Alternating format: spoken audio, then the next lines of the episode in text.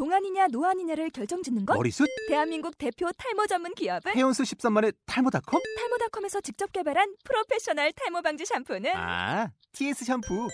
늘어진 두피 모공을 꽉! 단 한 올의 모발까지 꽉! 사용할수록 풍성해지는 나의 모발. 이제 탈모 고민 끝! TS 샴푸.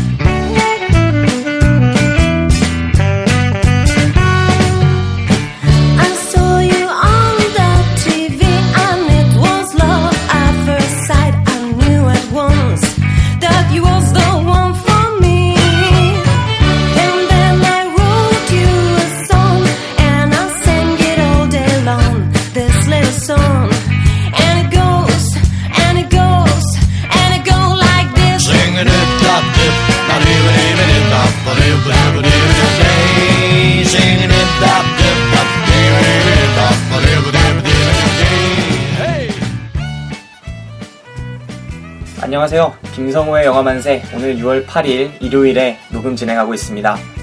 세 번째 방송이죠. 오늘도 변함없이 옥탑방에서 시간 나는 주말에 녹음하고 있습니다. 어, 지난주에 선거 있었죠? 선거. 6월 4일 지방선거. 다들 투표 잘 하셨는지 모르겠어요. 선거는 민주주의의 축제라고 하는데 그 축제 다들 즐겁게 혹은 의미 있게 보내셨는지 궁금합니다. 이번에 뽑으셨던 분들, 이번에 국민들의 지지를 받고 당선된 분들, 어, 일회적인 그런 행사에서 그치지 말고 앞으로 자신이 뽑은 후보들이 어떻게 어떤 일을 해 나가는지 한번 쭉 지켜볼 수 있는 그런 계속적인 관심이 있었으면 좋겠습니다. 네, 그럼 김성우의 영화만세 6월 8일에 녹음하고 있습니다. 자, 본격적인 방송 지금 시작하도록 하겠습니다.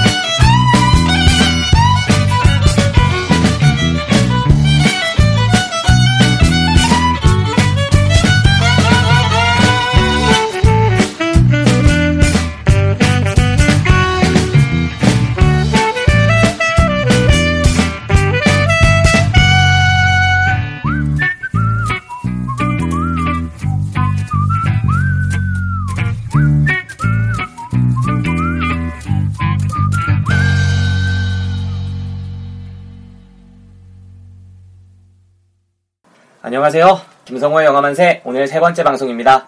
첫 번째 방송 시네마 천국, 두 번째 방송 라임라이트에 이어서 6월 첫째 주 방송이 되는 것 같아요. 저희가 주간 방송은 아닌데, 음, 그래도 10일 전에 하나, 한 달에 한 3개씩, 최소 3개씩 하겠다는 약속을 지키기 위해서 오늘도 녹음을 하고 있습니다.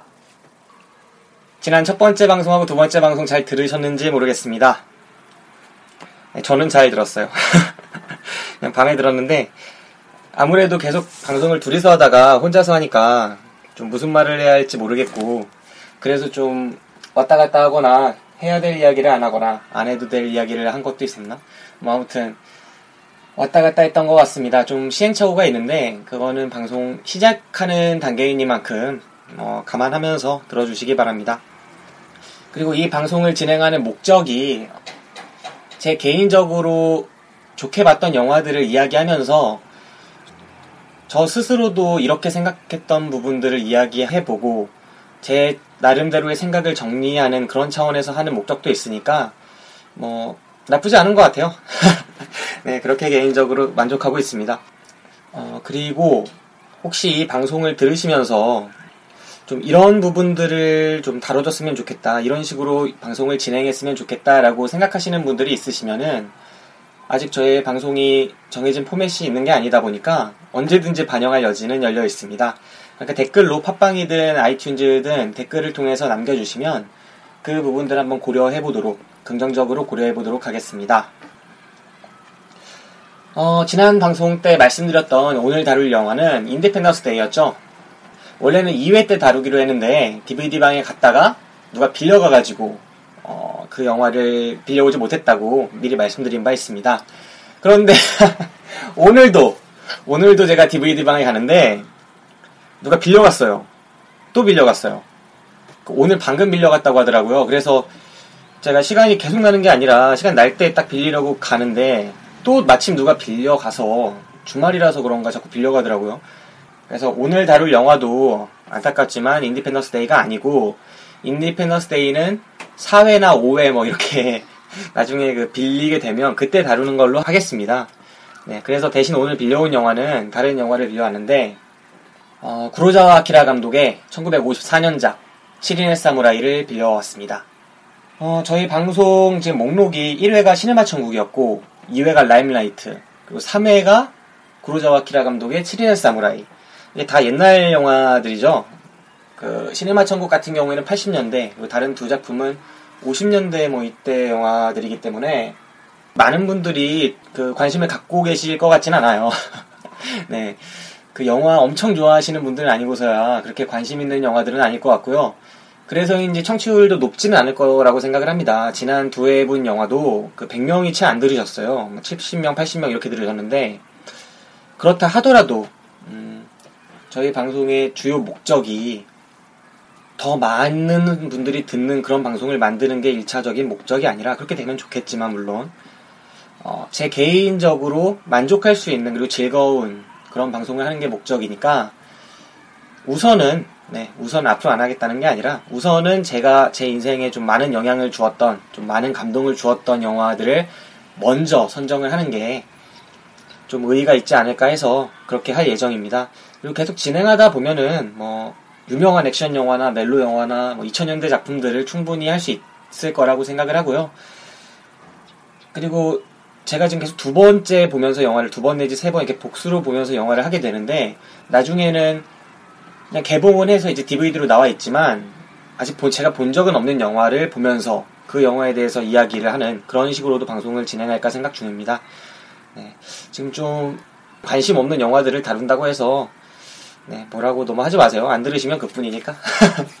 네, 여러분들은 혹시 압니까? 이렇게 이렇게 해서 안 볼 영화 봤다가 좋은 느낌을 받아가실 수도 있는 거고 네, 그런 거니까 그렇습니다. 그리고 어, 지금 영화만세 팟빵에 댓글을 남겨주신 분이 한 분 있어요. 라데시마님. 네. 지금 당일 배송 축구방과 당일 배송 영화방의 애청자이신 걸로 알고 있는데, 네, 이분이 지금 저희 영화만세 첫 번째 댓글을 남겨주셨습니다. 네. 만세! 아직 한 번도 들어보진 않았지만, 뭐 이렇게 댓글을 남겨주셨는데, 들어보세요. 네, 듣고 댓글 남기시기 바랍니다. 네, 아무튼 그렇고요. 자, 본격적인 방송 오늘 지금부터 진행해 보도록 하겠습니다. 오늘 다룰 영화 구로자와 아키라 감독의 1954년작 7인의 사무라이입니다. 두둥. 네. 오늘 날씨 선선하고 좋네요. 지금 오늘도 옥탑방에서 진행하고 있는데 주말 오후 나른한 시간에 모처럼 한가하게 방송을 진행하고 있습니다. 여러분들 지금 방송 들으시면서 뭐들 하고 계시는지 모르겠어요. 보통 막 바쁘게 일상을 보내면서 팟캐스트를 들으시나요? 아니면 걷거나 혹은 자기 전이나 뭐 출퇴근 중에 차에서 들으실 수도 있고 저는 개인적으로 팟캐스트 같은 걸 들을 때 주로 이동 중에 듣습니다. 주로 걸어 다닐 때 걸어 다닐 때 듣는데 걸어 다닐 때 생각도 많이 하고 하는 편이라 여러분들은 어떤 때 팟캐스트를 들으시는지 모르겠네요. 보통 팟캐스트 녹음할 때 분위기랑 들을 때 분위기가 맞지 않아도 팟캐스트가 괜찮게 나오나요? 그건 잘 모르겠는데 어떤 상황에서 들으시는지 좀 궁금합니다. 자, 그럼 이제 진짜 본격적으로 오늘 다룰 영화 세 번째 영화만세의 세 번째 작품 구로자와 아키라 감독의 7인의 사무라이에 대해서 이야기해 보도록 하겠습니다. 어, 구로자와 아키라 감독 이야기부터 해야겠네요. 어, 이 감독 모르시는 분들 별로 없으실 것 같아요. 구로자와 아키라 감독에 대해서 이야기를 하기 위해서는 일본 영화에 대해서 이야기를 하지 않을 수가 없어요. 그냥 정말 간략하게만 훑고 지나가면 방송 시간이 있으니까. 일본 영화가 지금 여러분들이 아실 만한 감독은 어, 가장 유명한 감독이 90년대 후반부터 뭐 러브레터, 뭐 4월 이야기 이런 좋은 영화들을 만들었던 이와이 슌지 감독이 지금 가장 유명한 일본 감독인 것 같아요. 뭐 말고도 최근에 몇몇 젊은 감독들이 나오곤 있지만 아무래도 일본 영화가 헐리우드의 많은 부분이 잠식되어 있고 우리나라는 그래도 스크린 쿼터제가 유지되면서 좀 버티고 있는데 반해서 일본 영화계는 이제 자국 시장을 그렇게 확실히 확보하고 있지는 못한 것 같아요. 그래서 젊은 자국 감독들도 자국 내에서 많은 흥행을 통해서 유명해진다기보다는 세계, 세계 각종 영화제에 출품하고 일본 국내 작은 영화제에 출품하고 그래서 입소문을 통해서 알려지는 경우가 대부분이라 어, 지금은 사실 일본 영화계의 크기가 그렇게 크거나 되게 세계적으로 알려져 있거나 하다고 보기는 어려울 것 같습니다. 옛날에는 잘 나갔던 동경영화제 같은 영화제들도 세계 국제영화제로 이름을 떨쳤죠. 아시아에서 단 하나의 영화제를 뽑으면 동경영화제였으니까. 하지만 지금은 예전과 같은 명성을 그렇게 갖고 있지 못하고 좀 많이 쇠진해진 일본의 경제 상황이나 정치적인 면에서 쇠진해진 것처럼 일본 영화도 문화 측면에서 좀 쇠진해, 쇠진해진 측면이 없지 않나 있다 그렇게 생각을 합니다. 하지만 그런 일본에도 전성시대가 있었죠. 50년대, 60년대 딱 이때가 전성시대였던 것 같습니다. 50, 60, 뭐 70년대까지 대표적인 감독으로는 뭐 구로자와 아키라 감독을 포함해서 오즈 야스지로 뭐 이런 감독들이 있었는데 세계 여러 영화제에 나가서 상도 타오고 네. 이 오늘 말씀드릴 7인의 사무라이도 베니스 영화제 은사자상을 받았을 거예요 아마 그런 식으로 세계 영화제에서 상도 타오고 뭐 조- 좋은 그런 세계 속에서 일본의 이미지를 정말 고양시키는데 일조를 했던 그런 역할을 담당을 했었습니다 영화가 그 시대가 전성 시대였죠 1954년작의 7인의 사무라이도 1954년작인데 1954년이 우리나라 전쟁 끝난 지 1년 됐잖아요, 그때. 53년에 종전이, 아, 종전이란다. 정전이 됐으니까. 정전협정이 맺어졌으니까. 아직 전후 복구도 되지 않았던 그 시기에 일본은 벌써 베니스 영화제에 가서 상도 타오고 정말 이런 세계 영화계에 길이 남을 작품을 만든 겁니다. 이런 점을 생각해보면 당시에 일본과 우리나라의 차이가 얼마만큼 컸는지 네, 한편으로 부럽고 한편으로 아쉽고 안타깝고 또 화도 나고 하는 그런 역사가 있습니다. 구로자와 아키라 감독은 그런 일본 영화계 전성시대를 풍미했던 대표적인 감독입니다. 1910년생이죠. 54년, 그러니까 44살에 이 영화를 찍은 거고, 1910년에 일본에서 태어난 감독이죠. 옛날에는 이제 무성 영화 시대에 변사로 일했다고 해요. 변사 여러분 아시죠? 그 아빠 어디가의 김성주 씨가 가끔 하는, 뭐 그 연극 같은 거 할 때 가끔 하는 그런 겁니다. 네. 변사 역할을 하다가 나중에 화가가 되기로 결심했고, 또 화가에서 좀 쉽게 풀리지 않으니까 나중에는 영화 감독으로서의 그 인생을 살게 되는 그런 사람입니다. 화가 출신의 감독들이 사실 따져보면 몇몇 있어요. 가장 유명한 사람은 이제 제임스 카메론. 네. 제임스 카메론을 들 수 있겠죠. 그림을 워낙 잘 그려서, 어, 그, 타이타닉에 나오는 그 그림 있죠. 마차에서 그리는 그림. 그 초반에 씬. 타이타닉에서의 그림도 본인이 그렸다고 하고, screenplay 같은 거 전부 다 자기가 스크린 작업하고, 네, 그런다고 알려져 있습니다. 마찬가지로 구로자와 아키라 감독도 기반이 어, 화가이다 보니까 아무래도 영상을 만들거나 그런 쪽에 미술적인 부분에 상당한 재능이 있는 감독이에요. 되게 실험적인 장면을 정말 많이 찍었고 7인의 사무라이 같은 경우에도 그 영상 자체만으로도 되게 매력 있는 장면들이 충분히 많이 있습니다. 그런 부분에 주목해서 보면 또 다른 맛이 있는 그런 영화라고 할 수 있겠습니다. 어, 구로자와 아키라 감독이 세계적으로 정말 유명한 감독인데 지금은 일본에서도 가장 유명했던 감독인데 그 세계 속에 자신의 이름을 널리 각인시킨 그 결정적인 계기가 됐던 작품은 이 이전에 1950년대에 만 50년에 만들어졌던 라쇼몽이라는 영화가 있습니다. 이 영화는 아시는 분들 많을 거라고 생각을 해요. 보통 여러분들 대학 가서 뭐 교양 수업 같은 거 영화 관련해서 들으시거나 뭐 문화센터에서 들으시거나 TV에서 영화 프로그램을 한다거나 이럴 때 빠지지 않고 많이 등장하는 영화가 라쇼몽이에요. 네, 라쇼몽. 나생문이라고 하죠. 일본의 아쿠타와카와 류노스케였나? 그 단편 소설 작가 아쿠타카와상도 있죠. 일본의 유명한 우리도 이제 이상문학상 이렇게 있는 것처럼 아쿠타카와 류노스케 아, 느낌 비슷하네, 둘이 그러고 보니까. 아쿠타카 류노스케라는 작가가 있습니다.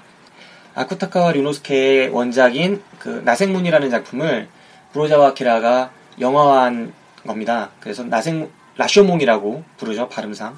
라쇼몽이라는 영화가 1950년작인데 우리나라에서는 이제 6.25가 일어나던 해에 여기서는 이제 라쇼몽이라는 영화가 나온 거죠. 이 영화가 베니스 영화제에서 황금사자상, 그러니까 1등상이죠. 황금사자상을 수상하면서 구로자와 아키라 감독을 일약 세계적인 스타로 만들어냈습니다. 아, 이 영화는 혹시 장이모 감독의 영웅이라는 영화 혹시 보신 분 있으실지 모르겠는데 이연걸 주연의 그 영화에서도 보시면 여러 명의 캐릭터들의 관점에 따라서 똑같은 사건을 전혀 다른 식으로 보게 되고 영웅 같은 경우에는 그거를 되게 색감이 다른 필름을 쓰면서 멋스럽게 연출을 했어요. 그 영화들을 보신 분들은 아실 텐데 어, 그러니까 어떤 사건을 겪은 거죠. 다들 똑같은 사건을 겪었어요.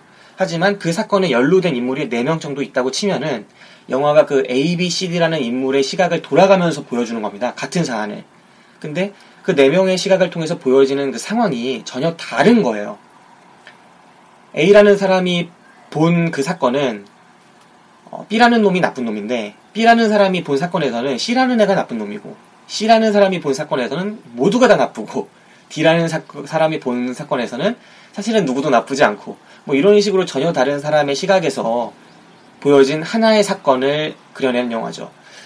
어, 라쇼몽이 그걸 정말 잘 그려냈고 후에 영웅이라는 영화는 그, 런 특성을 더 잘 살려서 현대적으로 또 각색을 했고 멋스럽게 그런 영화들인데 한 번쯤 보시면 두 영화 다 나름의 멋이 있다고 할 수 있겠습니다.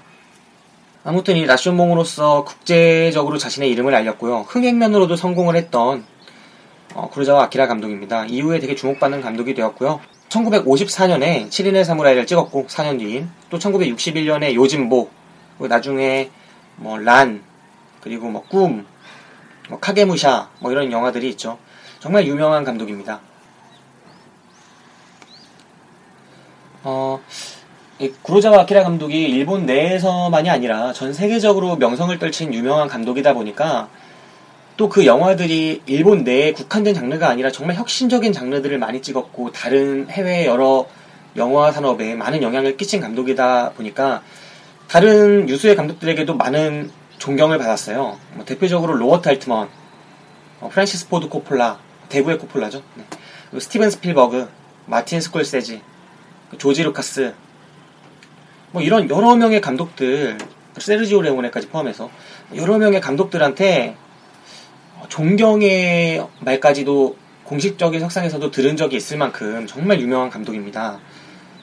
어, 특히 스필버그랑 스콜세지 감독 같은 경우에는 구로사와 아키라가 내 영화 인생에 있어서 스승이라고 부를 수 있는 감독 중에 하나다라고까지도 이야기를 한 바 있어요. 단순히 이런 말에서 끝나는 게 아니라 세르지오 레오네나 존 스터지스 같은 감독들은 오늘 말씀드릴 이 7인의 사무라이라는 영화 혹은 요짐보 같은 영화를 통해서 유명하죠. 그 황야의 7인 율브린너 나오는 그 머리 빠박이 형 황야의 7인이라는 서부 영화를 찍기도 했고 그 다음에 세르지오 레오네 감독의 경우에도 클린트 이스트우드가 주연한 황야의 무법자 시리즈 그 3부작 있죠. 그런 영화들을 찍어내기도 했습니다. 또 구로자와 아키라 감독의 숨은 요새의 세 악인이라는 영화가 있는데요. 여기서 영향을 받아서 스타워즈가 만들었다는 얘기도 있을 만큼 세계 영화사에 끼친 공헌이 혁혁하다고 하겠습니다. 네. 여러분께서는 지금 김성호의 영화 만세를 듣고 계십니다. 우리들의 팟캐스트 방송국 DPS. 어, 그럼 본격적으로 오늘 다룰 영화인 7인의 사무라이에 대해서 이야기를 해보도록 하죠. 네. 어, 7인의, 7인의 사무라이는 이제 구로자와 키라 감독이 데뷔한 지 한 10, 10년 좀 넘었을 때? 한 11년? 11년 차 때쯤에 찍은 영화였던 걸로 알고 있어요.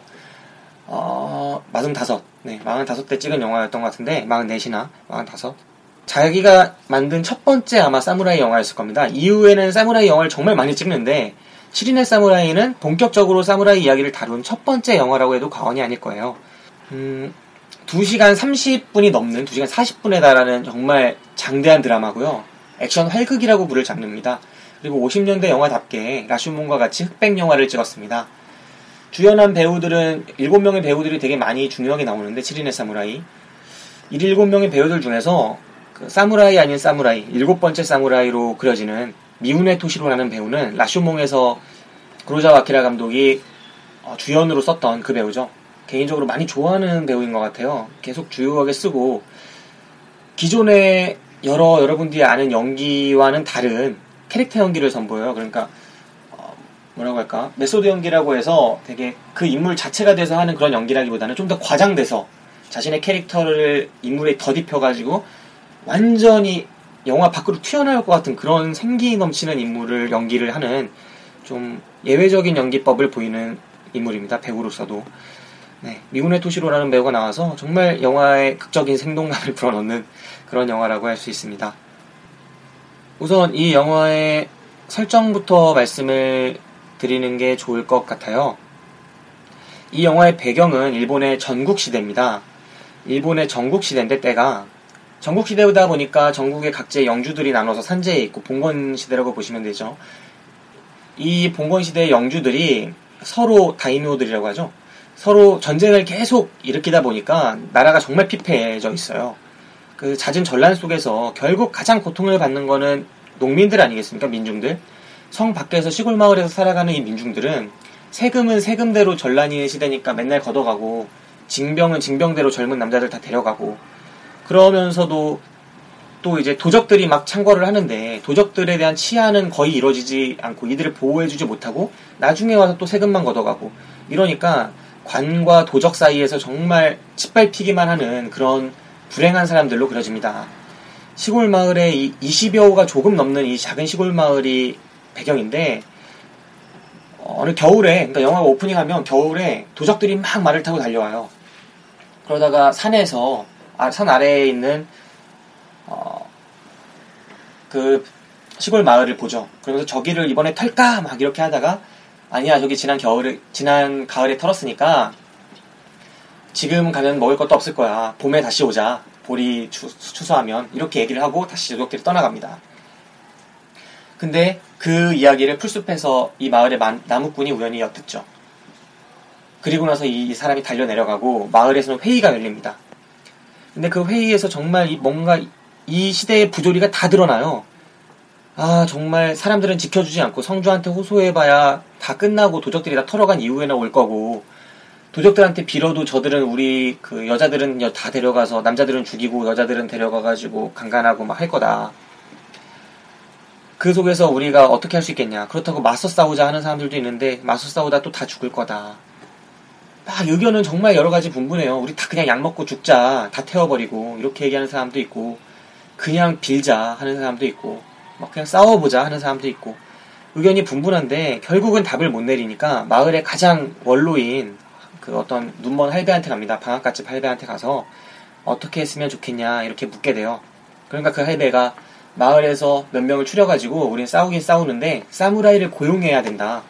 그리고 사무라이를 고용하기 위해서 마을에서 이제 그쌀 같은 걸 공출을 해서 돈이 될 만한 걸 공출을 해서 가가지고 고용을 해보자 해서 마을의 젊은이 4명이 그게 젊은이는 아닌 것 같지만 네 아무튼 4명이 사무라이를 고용하기 위해서 도시로 떠나게 됩니다. 이게 오프닝이라고 할 수 있겠어요. 네. 영화 전반부는 거의 이네 명의 사람들이 네 명의 농민 농촌 사람들이 그 보리가 다 있기 전까지 사무라이를 구해 오기 위한 그 이야기로 다 꾸며집니다. 영화의 전반부는. 그리고 이 장면이 결코 지루하지가 않고 정말 되게 뭔가 이들의 이들의 삶에 대한 비애가 정말 많이 느껴지고 문제 의식도 느껴지고 또 그 속에서 뭔가 사무라이와 농민이라는 이 일본 그 전국시대 당시의 그 신분차 그로 인한 갈등 그리고 농민들의 팍팍한 삶 그리고 사무라이들의 뭔가 무의미한 그런 모습들 아, 그런 것들이 되게 구루자와 아키라의 비판적인 시각들이 언뜻언뜻 드러나는 장면들이 정말 있어요. 그 영화를 보신 분들은 느끼실 수 있을 텐데 네, 아무튼 그런 장면들이 있고 그래서 되게 흥미롭게 진행이 됩니다.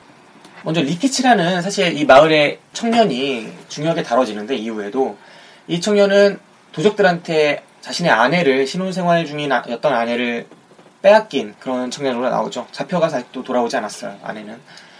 그래서 되게 분노가 가득 차 있고 죽더라도 한번 싸워보자 그렇게 이야기를 하는 축에 속하는 청년입니다. 어, 이 청년이랑 가서 넷이서 쌀단지를 하나 들고 가죠. 단지 하나에 한 2, 3kg 들고, 간 것 같아요. 그걸로 사무라이 7명을 고용하기 위해 4명을 고용하려고 갔죠 처음에 4명을 고용하러 가서 그 단지를 끌어안고 맨날 자지만 그 단지의 쌀을 먹지를 않습니다. 이 사람들은 기장이라고 정말 곡식이라고 볼 수도 없는 그런 것만 먹으면서 간신히 연명하는 정도고 여관에서 넷이서 자면서 그렇게 연명을 하는데 거기서 도박하고 막 이러는 불안당 같은 사람들이 있는데 얘네가 거의 조롱할 정도로 그 니네가 과연 사무라이를 고용할 수 있겠냐 너희 따위가. 그 쌀에 쌀 가지고 사무라이는 그거 밥으로 먹고 그냥 떠나가 버릴 거다. 니네 일 해주겠냐? 니네가 그렇게까지 해봐야 뭐 얻을 수 있겠냐? 이렇게 조롱할 뿐. 정말 안타까운 장면이 많이 그려져요 그 속에서 이들이 어찌어찌 정말 막 노력하고 앞에 가서 사무라이들한테 엎드리고 막 발목 잡고 절을 하고 막 해봐도 아무도 그 얘기를 들어주지도 않고 듣는다고 해도 화만 냅니다.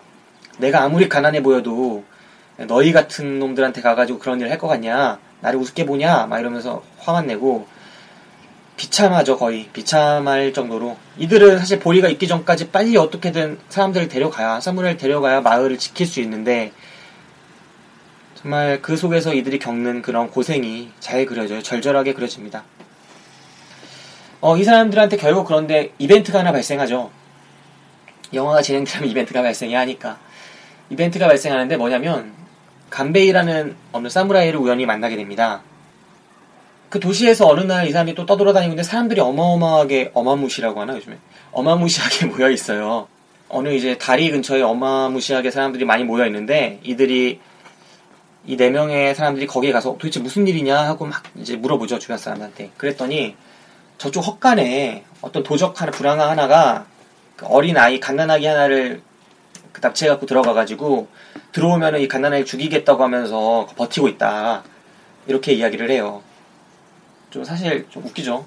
그 사람이 도대체 뭘 얻기 위해서 갓난이를 납치를 했을까요? 밥이 나오는 것도 아니고 그렇게 고립돼가지고는 뭘 얻을 수가 없을 텐데. 네, 아무튼 그렇게 갓난쟁이를 갓난 아이를 납치를 해갖고 헛간에 들어가 있는데 어느 사무라이가 와가지고 내가 저 아이를 구해줄 테니 나한테 주먹밥 두 덩이랑 승복을 빌려달라 이렇게 이야기를 했다는 겁니다. 나중에 간베이라고 나오는 그 사람인데 나중에 7인의 사무라이 중에 리더격이 되죠. 이 인물이 그 어떤 승려한테 옷을 갈아입으면서 승려가 그 칼로 머리를 밀어주죠. 이 사무라이의 냇가에서. 그리고 이 사무라이가 천천히 그 머리를 미니까 머리를 거의 다 밀었을 즈음에 그 갓난아이의 엄마로 보이는 사람이 주먹밥 두 덩이를 황급히 뭉쳐가지고 막 달려 나와서 이 사람한테 건네줍니다. 너무 열연하셨어요, 이 여성분. 지금 할머니실 텐데, 돌아가셨거나. 이 여성분 너무 열연하신 나머지, 그, 주먹밥 들고 오다 넘어질까 걱정되더라고요. 아니, 아무튼. 이렇게 주먹밥 두 덩이를 건네주니까 그 주먹밥 두 덩이를 들고 거의 승려처럼 위장한 이 사무라이가 칼도 안 차고 주먹밥 두 덩이만 들고 헛간으로 다가갑니다. 그래서 그 주먹밥 두 덩이를 이제 안으로 던지라고 막 그 사람이 그러니까 던지죠. 그리고 빈틈을 노려서 들어가서 아이를 구해가지고 나옵니다. 그러니까 이 농민들은 이걸 보니까 눈이 뒤집히는 거죠. 우와, 우리가 찾던 정말 무사님이다. 거기다가 실력 있는 무사들은 많지만 이분은 인정이 있으시잖아. 이렇게 되는 겁니다. 그러니까 인정이 있는 정말 약한 사람한테 돈이 걸리고 명예가 걸린 일도 아닌데 이렇게 하는 기꺼이 생- 목숨을 걸고 해내는 이 사람을 보고 우리 일을 부탁할 수 있겠다라는 생각이 들었는지 이제 따라가기 시작합니다. 하지만 너무 사브라이드한테 당했기 때문에 쉽게 말을 못 걸고 뒤를 졸졸졸 따라가요 네 명이서. 근데 이 따라가는 사람들이 네 명만은 아니에요. 이 간베이가 걸어가는 길에 뒤에 이제 미우네 토시로라고 아까 그 말씀드린 그 배우가 연기한 그 디쿠지오라는 나중에 이름을 얻죠. 이 사무라이 아닌 사무라이도 험상궂은 이 산에도 따라가고 또 가스모의 청년처럼 보이는 가치시로라는 그 무사가 있습니다. 어린 사무라이죠 정말. 잘 빼입은 사무라이인데 누가 봐도 애티가 많이 나고 거기서 영화 속에서 계속 아이 취급을 받아요. 그래서 이 두 명의 무사와 이두 명의 사무라이와 네 명의 농민이 졸졸졸 따라가게 되는 그런 상황이 펼쳐집니다. 어, 미우네 토시로가 연기한 그 기쿠지오는 가가지고 좀 말을 걸고 싶은 것 같아요. 이 사람이 강한 사무라이기도 하고 멋있으니까. 근데 어떻게 말을 걸어야 할지 모르니까 오히려 험상궂게 험상궂게 구는 겁니다. 그러니까 막 자신은 어떻게 친해지고 싶은데 친해지는 방법을 모르니까 막 거칠게 나가는 거죠. 막 행패 부리는 듯이. 그러니까 이 사람은 당황하지 않고 그냥 가라. 계속 이런 식으로 하고. 또 이 젊은 가치시로라는 청년은 와가지고 다짜고짜 절을 하면서 스승으로 섬기고 싶다고 제자로 받아달라고 하는데 또 받아주진 않지만 또 이들은 따라가고 이- 결국은 이렇게 가다가 농민 4명이서 엎드려서 자신들의 사연을 막 말을 하니까 이제 여관에서 그들의 이야기를 할 기회를 얻습니다. 여관까지 모셔온 이후에 쌀밥을 지어 내오고 한 명은 그리고 다른 이들은 이제 마을의 이야기를 하고 정말 도- 부탁드린다고 얘기를 하고 그렇게 됩니다. 근데 정말 안타깝게도 이 사람이 이걸 받아주지가 않아요. 사실 정상적인 상황이란 받아줄 수가 없죠. 이들의 일을 맡는다고 해서 그, 그 쌀밥 몇 조금 얻어먹는 거 말고 쌀도 얼마 안 되지 않는 쌀이고 목숨을 걸기엔 너무하지 않습니까? 거기다가 명예가 얻어지는 것도 아니고 또 영화 속에서 계속 그려지는 게 농민들과 사무라이 이 무사계층은 신분 차이가 엄청난 것처럼 그려져요. 그래서 감히 번접할 수가 없는 것처럼 그려지는데 거의 천민처럼 느껴질 만큼. 근데 이 농민들이 농민들이 사무라이를 고용한다는 건 정말 있을 수가 없는 그런 당대의 관점에서 그런 것처럼 그려지죠.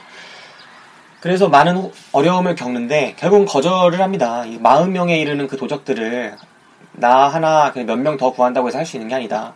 최소한도 7, 8명은 필요할 것 같다. 이런 식으로 이야기를 하다가 나는 맞지 않겠다 하고 돌아서려고 하는데 그때 그 노름하면서 이네 명의 농민들을 계속 조롱했던 그 노름꾼 백수 노름꾼 그 한량 그 사람이 와가지고 갑자기 그 쌀밥을 짓고 있는 쌀밥을 딱 뺏어서 들고 와가지고는 이게 뭔지 아냐고 딱 그 무사 앞에 간베이 앞에 들이밉니다.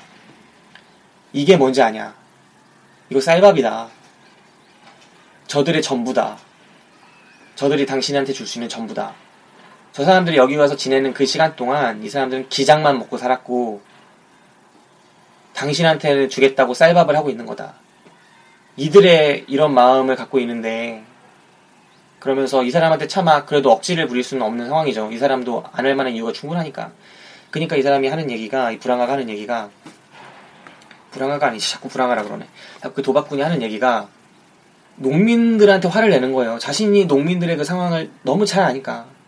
자신조차도 농민들보다 나은 상황이 아닌 것 같아요. 거의 농민에서 온 사람 같죠, 도시로 그냥. 그래서 이 사람은 너희들 그냥 다 죽으라고. 이 사람이 그런 거 들어줄 것 같냐고. 결국 니들은 다치발 삐다가 죽을 것 같다고. 그게 농민의 삶이라고. 농민으로 살 바엔 그냥 죽어버리라고. 계속 이런 식으로 얘기를 합니다. 이게 정말 이런 모습들이 그 당시의 시대적인 그런 뭔가 비애를 정말 잘 전면에 드러내고 있는 것 같아요. 이 보시는 분들은 찡할 겁니다. 그리고 간베이도 역시 찡했습니다. 그래서 그 쌀밥을 받아들죠. 그리고는 이야기합니다. 당신들의 이 마음을 헛되게 하지 않겠다고. 그러면서 이 임무를 맡게 되는 거죠. 인생이 꼬이기 시작하는 겁니다. 결국 이렇게 정을 끊어내지 못하면 인생이 꼬이기 시작하는 거죠. 네. 인생이 꼬였어요. 근데 인생이 어차피 꼬인, 한 번 꼬인 인생 멋있게 꼬이도록 하려고 이 사람이 이제 노력을 하죠. 어, 혼자서는 결국은 안 된다고 생각을 합니다. 이제 이들한테 그 마을의 지형도 물어보고 여러 가지 이야기를 듣다 보니까 도저히 혼자서 안 되고 일곱 명은 구해야겠다. 이들은 처음 네명을 구하려고 왔지만 그걸 쪼개서라도 어떻게든 일곱 명을 구해야 된다고 생각을 해서 다른 여섯 명의 사무라이를 찾는 일에 착수를 하기 시작합니다. 어, 이때쯤 미운의 도시로는 떠난 상황이고 그 계속 따라오던 청년은 아직 떠나지 않고 계속 옆에서 이- 있는 상황이라 그 사람과 함께 이 젊은 청년과 가, 그러니까 가츠시로와 간베이가 그 농민들과 함께 다른 사무라이들을 찾기 시작하죠.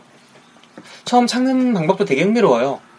그러니까 농민들이 나가서 세 보이는 사람을 아무나 데리고 오고 여관으로 데리고 올 때 저 안에 이제 간베이가 보이게 앉아 있으면 저 사무라이 하나가 들어와서 행패를 부리고 있다. 안 나가고 우리를 다 죽여버리겠다고 안에서 못 들어오게 행패를 부리고 있다. 그러니까 여관에서 저 사람을 좀 내쫓아 달라. 이렇게 이야기를 하면서 강한 무사들을 데리고 오는 겁니다. 그럼 이 무사들이 딱 들어올 때쯤에 문 바로 앞에 서- 숨어있던 그 청년이 목, 그 나무 토막으로 내리치는 거죠, 머리를. 근데 뛰어난 무사들은 여기에 제압되지 않고 그거를 제압한다거나 아니면 그냥 들어오지 않는다거나 뭐 이런 식으로 하게 되는 거죠. 그래서 그렇게 오는 사람들한테 몇 명한테 부탁을 해보지만 이 사람들도 얘기를 듣고는 할 수 없다고 대부분 떠나가요. 그렇게 고생갓을 고생하고 있는데 우연히 또 어느 한 사람을 만나게 되죠. 그러면서 이 사람이 하, 어느 사무라이 하나가 그- 그런 방법을 통해서 이제 얻어지는데 같이 함께하게 되는데 이 사람이 한 말이 정말 일품이에요. 들어와서 이 이야기를 다 듣고 나서는 간베이한테 깊은 우정은 때로 우연한 기회에서 얻어지기도 하니까 이렇게 이야기를 합니다. 내가 이 일을 맡는 거는 저 농민들을 돕기 위해서가 아니라 당신이 마음에 들었다. 때로 깊은 우정은 우연한 기회에서 얻어지기도 하니까 나는 이 일을 함께 하겠다. 네, 결국은 이렇게 해서 뭐 천 명씩 참여하기 시작하고 또 몇몇 이런 사람들이 또 가서 누굴 스카우트하고 원래 알던 사람도 끌어들이고 해가지고 어찌어찌 해서 다섯 명의 사무라이가 모입니다. 일곱 명은 못 모으죠. 일곱 명은 무리였고. 근데 이 다섯 명의 사무라이에 그 청년까지도 그냥 대- 같이 데려가기로 합니다. 그래서 여섯 명이 되고 또 나중에 이들이 떠나가는 과정을 계속 졸졸졸 쫓아오는 미운의 토시로가 다시 또 졸졸졸 쫓아오면서 6 플러스 1의 개념으로 사무라이들이 출발을 하게 되는 거죠. 마을로. 그래서 마을로 돌아간 이후부터는 거의 3, 40분의 그 전투 준비 과정이 그려지고 그 속에서 또 마을에서의 벌어지는 이 사무라이와 마을 사람들의 갈등도 있고 갈등 아닌 갈등 그리고 또 마을 사람들의 이런 모습들 농민들의 모습 이런 신분제적인 그런 모습들이 계속 엿보여요. 처음 보이는 게 이 농민촌의 여성과 그러니까 신호라고 불리는 농민 여자와 이 가츠시로라는 그 청년이 서로 연애를 하게 되죠. 눈이 많은데 아, 그들의 관계를 이 아버지도 엄청나게 반대하고 그게 되게 시대적으로 있을 수 없는 일처럼 그려져요. 농민이 사무라이랑 결혼할 수 없다. 잘 될 수 없다. 막 이런 식으로 그려지고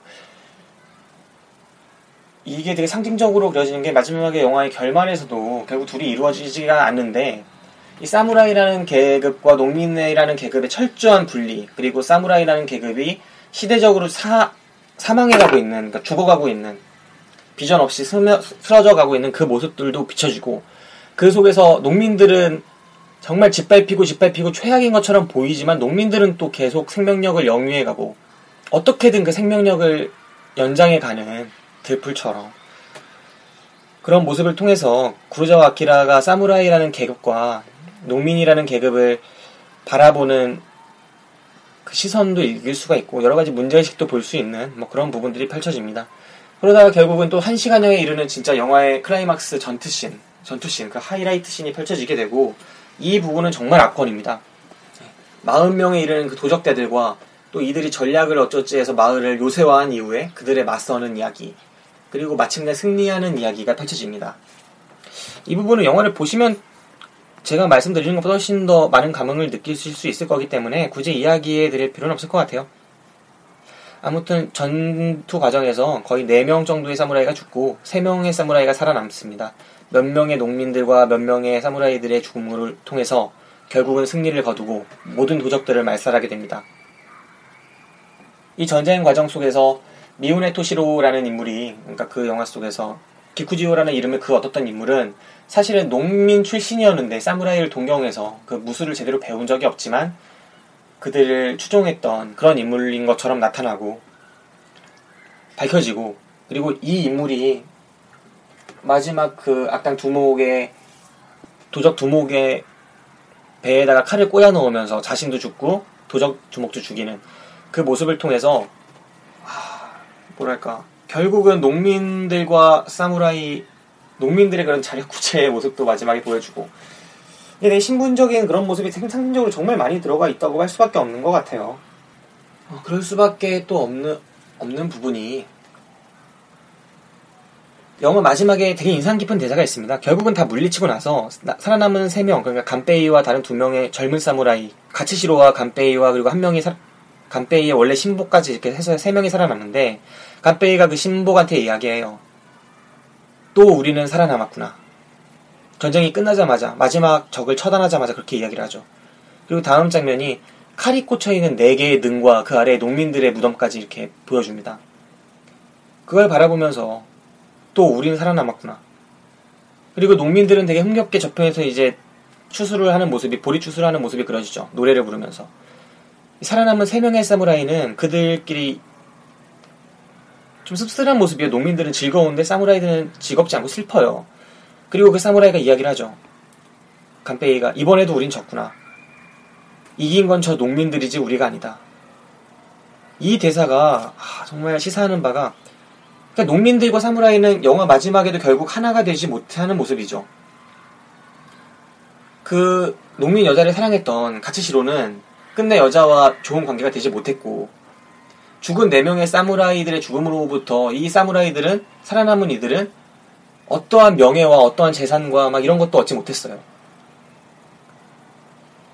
하지만 농민들은 다르죠. 농민들은 자신의 삶을 얻었고 또 자신들의 자신감을 얻었고 자존감도 얻었고 많은 것들을 얻었어요. 그래서 결국은 이 노- 사무라이들과 농민들을 합친다면 노- 사무라이들도 그 속에서 공동체 속에서 즐거움을 같이 얻어가는 엔딩으로 갈 수 있었는데 구로자와 아키라가 그려낸 엔딩은 그런 게 아니라 사무라이들은 이겼는데 졌고 농민들만이 승리를 거둔 것 같이 그려지면서 이 두 가지의 계층을 분화시키고 이 계층 간의 화해를 그릴 수 있었던 두 명의 인물이죠. 가치시로와 신호의 사랑을 통한 그 연애를 통한 그 화해를 도모할 수 있었는데 이거를 도모하지 않았고 이거를 연결짓지 않았고 또 그 마지막 미군의 토시로가 연기한 기쿠지오라는 인물이 농민 출신의 사무라이를 동경했던 인물인데 이 인물을 결국 농민의 모습을 많이 보여주면서 그러니까 사무라이들한테 나는 더 이상 사무라이들이 싫어 하면서 그 마지막 싸움을 벌이다가 적의 두목을 추처단하는 그런 모습을 보여주면서 두 가지 희망을 다 잘라낸 것 같아요. 가치시로를 농민과 여- 맺어줬거나 기쿠지오를 하, 사무라이로 만들었거나 이 두 가지 방법을 통해서 두 계급의 화해를 도모하는 그런 방식의 결말을 의도한 게 아니라 이 두 인물의 비극적인 모습을 보여주면서 완성되지 못한 행복하지 않은 엔딩을 보여주면서 결국은 결국은 안 된다는 결국은 이 두 계층은 이루어지지 못하고 승리를 얻은 농민은 계속되겠지만 계속 진행되겠지만 승리를 얻지 못하고 절반 이상이 죽어나간 사무라이는 결국은 무너질 거라는 결국은 사장될 거라는 그리고 이들이 쫓는 그 대의와 청운의 꿈과 이런 것들이 허망하다는 공허한 명분에 불과하다는 그런 환상에 불과하다는 그런 모습들을 영화에서 강하게 보여주고 있는 듯한 생각이 들었습니다. 어, 이쯤 돼서 노래 한 곡 듣고 오죠. 지난번에 두 곡 들으셨던 어, 시네마 천국 편과 라임라이트 편에서 들으셨던 노래는 조시 우드워드의 Heritage Place라는 노래와 그 다음에 Crazy Glue 미친 딱풀이라는 곡이었습니다. 네. 그 다음 오늘 들으실 곡은 로렌조스 뮤직의 555 감탄사입니다. 네, 감탄사 3연말 이 곡을 듣고 다시 돌아오겠습니다.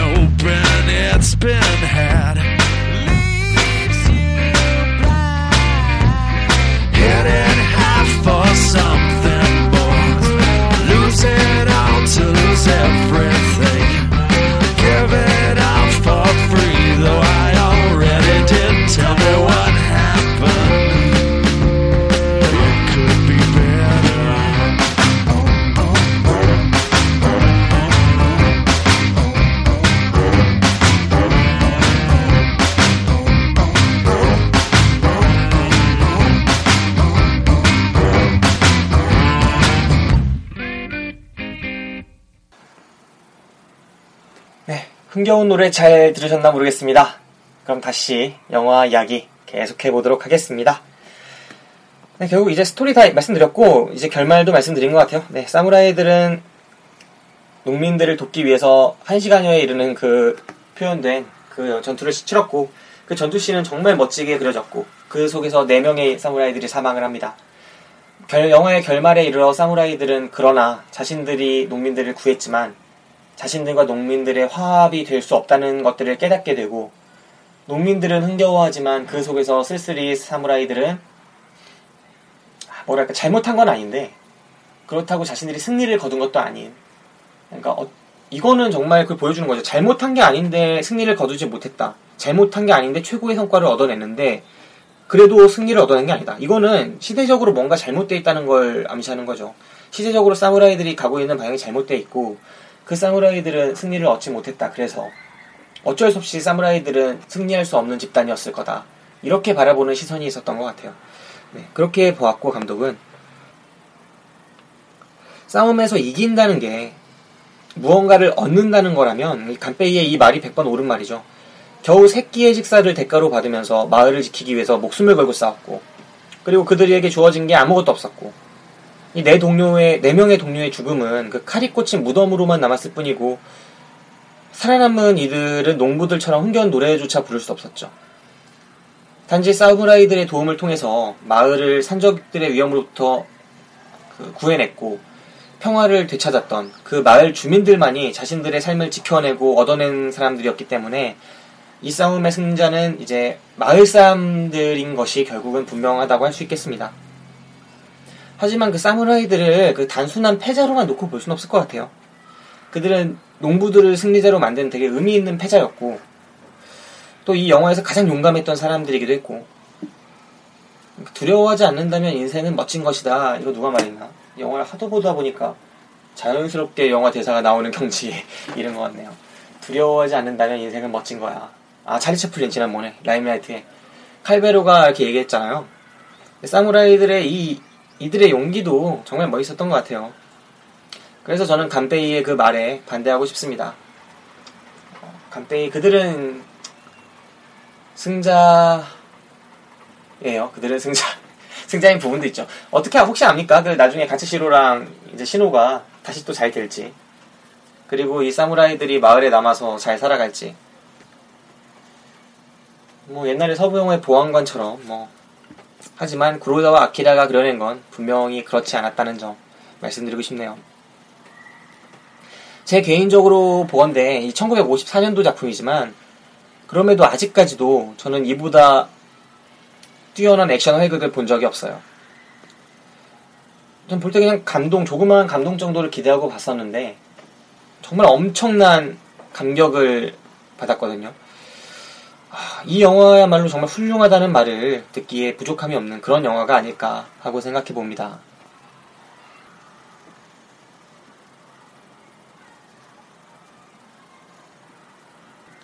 구로자와 아키라 감독, 감독이 이 영화를 찍어낸 게 당시에 서부극이 헐리우드에서 전- 정말 큰 반향을 일으키고 있었던 시대인데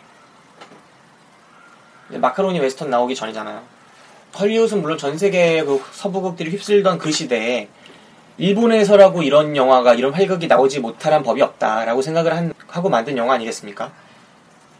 하, 이런 생각을 했던 정말 자기의 걸로 세계적인 거를 만들어 보겠다 이렇게 생각했던 정말 세계적인 흐름을 우리의 걸로도 만들어 볼 수 있다고 생각했던 이런 영화인의 그런 시도는 정말 의미 깊은 거라고 생각을 해요. 우리나라에서도 활극이라고 할 만한 게 이제 나중에 놈놈놈 김치훈 감독의 2010년에 가까워져서 만들었었는데 구로자와 아키라 감독의 존재를 생각해보면 우리는 한 50년 정도 뒤쳐져 있었던 게 아닌가. 지금 많이 따라가고 있고 지금 거의 역전했다고 봐- 볼 수도 있겠지만 아직도 갈 길이 멀었다라고 생각을 합니다. 이런 거장들이 빨리 우리나라에서 나와줬으면 좋겠다고 생각을 하고 그래서 저는 봉준호 감독이나 이런 몇몇 이창동 감독님이나 몇 분들에게 기대를 많이 하고 있습니다. 정말 훌륭한 영화들 만들어주고 계시고 앞으로도 많이 남으실 것 같아요. 네, 그렇고 아무튼 세계 속의 일본 영화를 만들려고 했는데 결국 성공했죠. 황야의 7인 같은 영화, 아까 말씀드렸던 여러 여- 영화들이 나왔기 때문에 네, 그렇습니다. 안녕하세요. 박기사입니다. 월드컵이 코앞입니다. 다들 준비하고 계신가요? 박기사가 호스트로 있는 DPS 주간 해외 축구 월드컵 특집을 준비하고 있습니다. 월드컵은 DPS. 아, 그리고 영화 속에 또 인상적이었던 장면 하나만 더 이야기를 하자면, 그, 그러니까 이 영화가 정말 문제의식이 많아요. 그, 치안을 지켜주지 못하는 공권력, 과연 구성원들의 안전을 지켜주지 못하는 그 공권력이 과연 존재의 가치가 있느냐, 그리고, 사무라이라는 무만 순상하는 20단과 또 밑에 농민들과의 이 신분 격차, 하지만 이들의 신분 격차가 과연 지속될 수 있는, 계속 지속될 수 있는 것이냐, 그리고 과연 정당한 것이냐에 대한 문제의식도 나타나고, 그리고 또 전투를 준비하는 과정에서, 이 마을을 요새화하는 과정에서, 어, 시- 그 물이 흐르는 그 수로 하나를 두고 저편에 있는 세 개의 집은 지킬 수가 없겠다. 그래서 저쪽의 세 개의 집은 버리고 안쪽으로 옮겨오자, 이렇게 얘기를 하죠. 사무라이들이. 근데, 그 곳에 사는 농민들은 결코 그 집을 포기할 수 없었던 거예요. 자신의 삶의 터전인. 실제로 그 촌장님은 그것 때문에 죽음을 맞이하는데, 어, 이들의 이런 모습 속에서 나타나는데 나중에 막 무기를 버리고 우리는 저기를 지키겠다. 남의 집을 지키기 위해 우리가 목숨을 걸 필요가 있냐. 우리 집을 믿나 지키겠다. 이렇게 하는 사람면서 이렇게 하면서 창을 버리고 막 돌아가는 사람들을 간베이가 칼을 빼들고 다 돌아오라고. 그 온화했던 사무라이 간베이가 죽이겠다고 하면서 그렇게 얘기를 합니다. 자기만 생각하는 자는 먼저 죽게 될 것이다. 그런 이기심은 전장에서는 용납할 수 없다. 이렇게 얘기를 해요. 아, 이런 대사들이 현대사회에도 되게 시사하는 바가 있다고 생각을 해요. 과연 공동체와 공동체가 아닌 개인의 이익과 이 두 가지 사이에 그- 아, 정말 이- 결코 포기할 수 없는 부분과 이런 것들은 어디일까? 어느 지점일까? 개인들은 어디까지 공동체의 이익을 위해서 포기할 수 있어야 하고 공동체는 개인들에게 어디까지 그 희생을 요구할 수 있는가? 이런 부분에 대한 문제 의식도 던져주고 그런 부분들이 정말 있었던 것 같아요. 음, 정말 많은 부분에서 시사점이 있었고 모든 부분들을 다 부분들을 다 이야기할 수 없을 만큼 좋은 영화였다고 생각을 합니다. 하, 정말 간베이가 자신의 동료 였던 자신의 오른팔이었던 그 친구를 끌어들이기 위해서 하는 이야기. 사실 난 어려운 전쟁을 준비하고 있네. 부도 명예도 얻지 못할 걸세. 그래도 함께 하겠나? 그, 그 이야기를, 그렇게 이야기를 건넸을 때, 이 젊은 사무라이가 바로 주저없음이 없이 바로 하이! 그렇게 대답하죠. 같이 하겠다고. 과연 이렇게 한 사람이 제안을 했을 때, 그의 벗이라고 할 수 있는 인물이 바로 그러자고 할 수 있는 그런 인간관계가 과연 나는 얼마나 있는가 하고 돌아보게 되는 그런 영화였어요. 나는 과연 한 명이라도 있는가. 이런 장면들이 영화 속에서 비춰질 때 그 인물에 대해서 우리는 생각해 보게 되죠. 이 인물이 얼마나 어떤 삶을 살았길래 부도 명예도 얻지 못하는데 내가 준비하고 있는 싸움을 통해서 목숨도 잃을 수 있는데 부도 명예도 얻지 못하는데 그럼에도 함께 하겠냐라고 제안을 했을 때 그 제안을 또 기꺼이 받아들이는 이런 인간관계 정말 멋있지 않습니까? 남자 영화입니다, 남자 영화. 아, 간지나. 네, 아무튼 그랬습니다. 오늘 본 영화는요, 7인의 사무라이였고요. 어, 마냥 계속 녹음을 할 순 없으니까. 계속하면 지루해지고, 혼자 얘기하면은 말도 잘 안 나오고, 좀 힘든 녹음이 됐던 것 같습니다. 그래도 좀 즐겁게 들어주셨으면 좋아, 좋을 것 같고요. 여러분들이 저의 방송을 통해서 이 7인의 사무라이라는 영화를 한 번쯤 보신다면, 아, 그걸보다 더 보람 있는 일은 없을 것 같습니다. 정말 멋진 영화고, 또, 그 인터미션이는 영화 요즘에 없잖아요. 그 바람과 함께 사라지다처럼 전반부 나오고 한 10분 정도 음악 나오는 인터미션 있고, 후반부 나오고. 이 영화가 그런 영화인데, 그런 형식의 측면에서도 뭔가 삼삼한 느낌이 있습니다. 한 번쯤 보시면 좋은 부분들 많을 거라고 생각하고요. 꼭 보셨으면 하는 저의 추천 영화입니다. 이 영화에 대한 제 별점도 역시 다섯 개입니다. 다음번 볼 영화 일단 인디펜던스 데이로 하겠습니다. 근데 다음번에도 또 주말에 녹음을 할 수밖에 없을 것 같기 때문에 주말에 또 가면 인디펜던스 데이를 또 누가 빌려갈 수도 있겠다는 그런 위기감이 들더라고요. DVD 방에는 요즘에 DVD가 하나씩밖에 없으니까 옛날처럼 비디오 방처럼 뭐 세네 개 있는 게 아니니까 못 빌릴 수도 있기 때문에 다음 볼 영화를 두 개 정도 선정을 미리 해놓는 게 좋을 것 같아요. 네. 하나는 인디펜던스 데이고요. 다른 영화는 지금까지 한국 영화를 안 했으니까 한국 영화를 다루는 게 좋을 것 같아요. 제가 한국 영화 감독 중에 가장 좋아하는 감독 한 명을 뽑으면 이창동 감독님입니다. 이창동 감독님. 정말 이 시대에 뛰어난 감독이라고 생각을 하고요. 그분의 영화 중에 가장 그래도 지금까지 의의가 있었던 영화가 제 저에게 있어서 박하사탕인 것 같아요.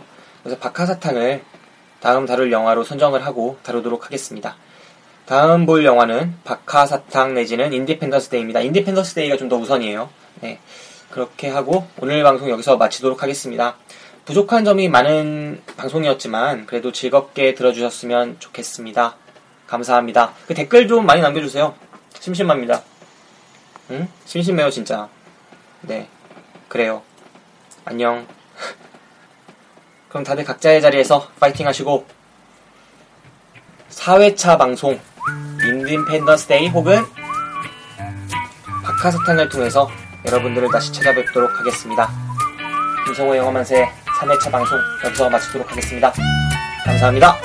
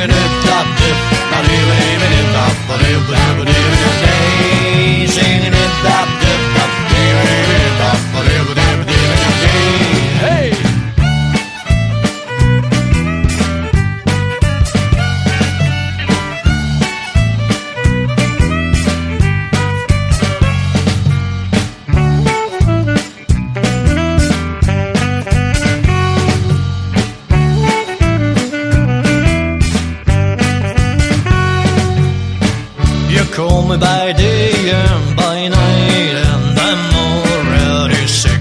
I'm sick of you and the stupid song of yours. That's why I hired a man to take care of you. About this jerk, yes, he shot, yes, he shot. He shot me instead,